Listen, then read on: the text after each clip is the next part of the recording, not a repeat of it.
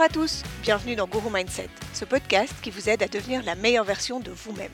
Avant de commencer, si vous aimez ces épisodes, alors abonnez-vous à la chaîne, likez, partagez et commentez, parce que c'est uniquement grâce à cela que je sais si ces épisodes vous plaisent.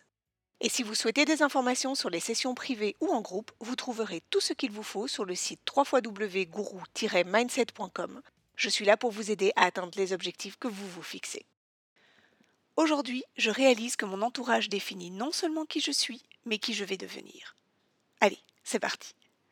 Regardez autour de vous.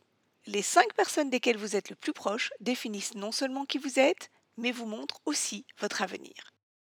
C'est une théorie prouvée que vous entendrez chez tous les professionnels et que vous avez aussi déjà probablement entendu. Si les cinq personnes desquelles vous êtes le plus proche sont alcooliques, vous serez la sixième. Moi, personnellement, je préfère une autre version. Si les cinq personnes desquelles vous êtes le plus proche réussissent, vous êtes le prochain sur la liste. Une fois que vous aurez décidé que vous voulez vivre votre vie à 110%, profiter de chaque moment et de chaque opportunité, l'étape d'après, c'est de décider que vous allez vous entourer de gens qui ont le même mindset, le même état d'esprit.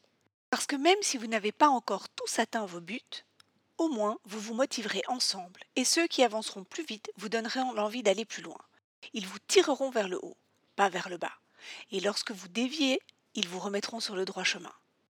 Il ne faut pas avoir peur d'être sélectif avec son entourage. Ce n'est pas une question de snobisme ou d'élitisme, loin de là. C'est une question d'utiliser votre énergie de façon efficiente. Nous avons tous des vies très chargées, des boulots et ou des familles qui nous accaparent tellement qu'on a du mal à caser ses projets personnels, voire même ses hobbies. Mais du coup, si vous donnez le peu d'énergie qui vous reste à des personnes qui ne vont pas vous aider, alors vous vous épuisez pour rien. Réfléchissez. Un ami, c'est quelqu'un qui vous veut du bien. Point. Il n'y a pas de mais, il n'y a pas de compromis. Si dans votre entourage proche, il y a des gens qui ne vous font pas vous sentir bien, comme quelqu'un de génial, alors il n'y a pas de tergiversation. Je ne veux pas dire que tous vos amis doivent constamment abonder dans votre sens et vous couvrir d'éloges afin que votre ego soit toujours rassuré, ou qu'ils doivent se plier à vos désirs constamment. Non. Je veux dire qu'un ami, c'est quelqu'un qui a votre bien-être à cœur, qui sera droit et juste et qui vous challengera au moment où vous en avez besoin et qui vous soutiendra dans cette challenge. N'oubliez pas que les gens qui vous entourent vont aussi être votre écosystème, votre système de support dans les étapes de votre vie. À chaque challenge, à chaque étape, à chaque objectif atteint, ce sont eux qui vont vous encourager, vous remettre sur la voie, vous guider, célébrer et vous conseiller et vous soutenir lorsque vous serez arrivé là où vous le souhaitiez. Alors regardez autour de vous. Les cinq personnes les plus proches sont-elles positives, constructives, des personnes qui vont de l'avant, des personnes qui ont votre bien-être à cœur? Sont-elles bienveillantes et partagez-vous les mêmes valeurs? En général, nous sommes entourés de quatre types de personnes. D'abord les promoteurs. Ce sont nos amis qui ont tout ce que l'on recherche. Ils sont bienveillants, partagent les mêmes valeurs que nous et nous pousseront toujours vers le haut dans tout ce que nous entreprendrons. Ce seront toujours des locomotives qui, lorsque nos batteries seront à plat, ils nous rechargeront. Ils sont motivants et motivés. Ces personnes-là devraient faire partie de notre entourage proche sans hésitation. Ensuite, nous avons nos mentors. Ce sont eux qui nous inspirent. Ils ont soit créé quelque chose, soit sont arrivés là où nous souhaitions aller aussi. Ils représentent une réussite personnelle ou professionnelle que nous souhaiterions atteindre. Il est important que nous nous en inspirions. Si eux y sont arrivés, alors pourquoi pas nous? Qu'est-ce que nous pouvons calquer de ce qu'ils ont mis en place pour y arriver? Réfléchissez à qui pourrait bien être ou devenir votre mentor, et gardez-le toujours en tête. Les moments où vous hésiterez sur les bonnes décisions à prendre, vous pourrez toujours vous demander ce qu'il ou elle aurait fait à votre place, voire lui demander ses conseils personnels si cette personne fait partie de votre entourage. En troisième position, on a nos amis bonus. Vous rigolez toujours bien ensemble, vous passez des moments légers et agréables. Les moments récréatifs passés ensemble vous changent les idées et vous font du bien. Vous ne partagez pas toujours les mêmes valeurs ou la même vision des choses, toutefois vous êtes amis depuis tellement longtemps, où les moments de déconnexion sont tellement agréables qu'il est impensable qu'ils ne fassent pas partie de votre entourage. Il est important de comprendre que ces amis-là font partie de votre entourage, mais que vous ne pouvez pas leur consacrer trop d'énergie. C'est bien à eux qui doivent vous en apporter.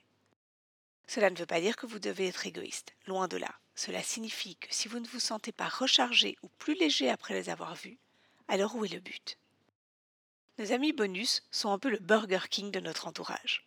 On sait bien que ce n'est pas ça qui va nous nourrir correctement, mais qu'est-ce que c'est bon parfois? Alors c'est comme la nourriture délicieuse mais trop riche. On en use avec modération. Et ensuite, en quatrième position, on a les toxiques. Oui, ceux-là.